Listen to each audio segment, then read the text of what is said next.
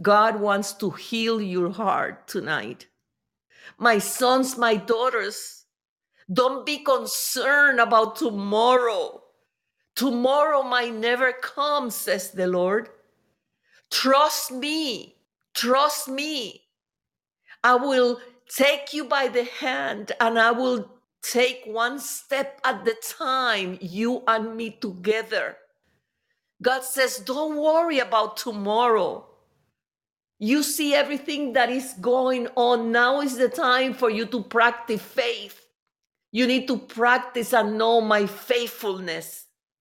You need to practice and know my mercy, my grace. So the Lord says, Don't worry about tomorrow.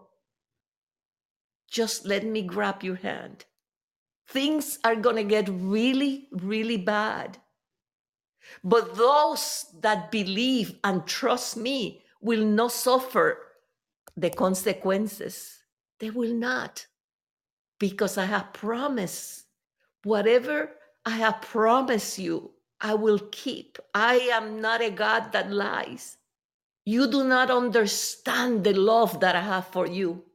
That's sometimes I have to correct you over and over because my desire is for no one to perish.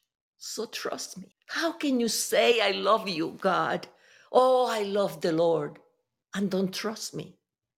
Everything that you see with your eyes, houses, cars, education, in a blinking of an eye, all of that can be gone. But I will still there for you, says the Lord. Hallelujah. Thank you, Jesus. Father, thank you for your grace and mercy.